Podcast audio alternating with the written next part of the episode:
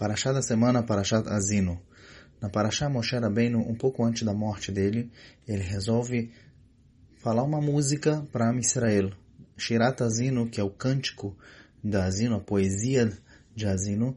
Naquela poesia, Moshe Rabbeinu, um pouco antes da morte, ele, é, com tanta coisa para falar, o que, que ele queria passar para Am Israel foi uma música.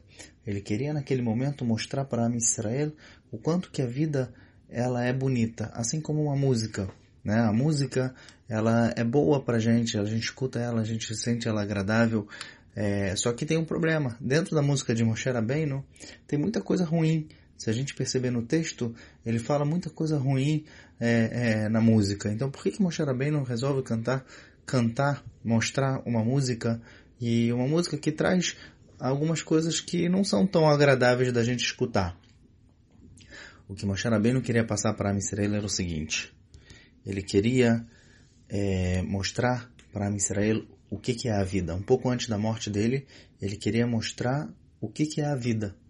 Ele queria falar para todo mundo, pessoal, presta atenção, a vida é muito boa, é verdade, mas também tem momentos que são ruins, tem momentos que são difíceis, mas tem momentos que são muito bons. Assim como numa música tem notas altas e notas mais baixas, né? Tem, tem notas mais agradáveis, notas que não são tão, tão boas para a gente escutar, mas assim também, assim também é a vida. Para a gente ficar preparado, então Moshe no antes da morte, ele preferiu, ele resolveu, né? ele, ele escolheu, melhor falando, mostrar para Israel o que, é a vida.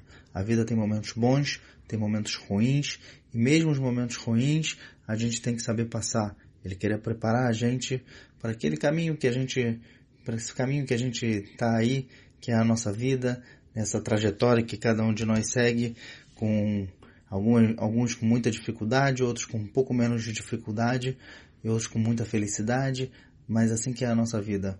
E a gente tem sempre, sempre que fazer a escolha certa para fazer com que a nossa vida, com que a nossa música, ela seja sempre boa e que é sempre também nos momentos que não são tão bons, que a gente saiba enxergar Hashem e a gente enxergando Hashem num momento que não é tão bom, isso torna tudo muito mais fácil. Era isso que Moshe queria passar para Israel, praticamente a última o último ensinamento de Moshe Rabbeinu. Era isso que ele queria passar, para a gente poder passar, Bezrat Hashem, uma vida boa.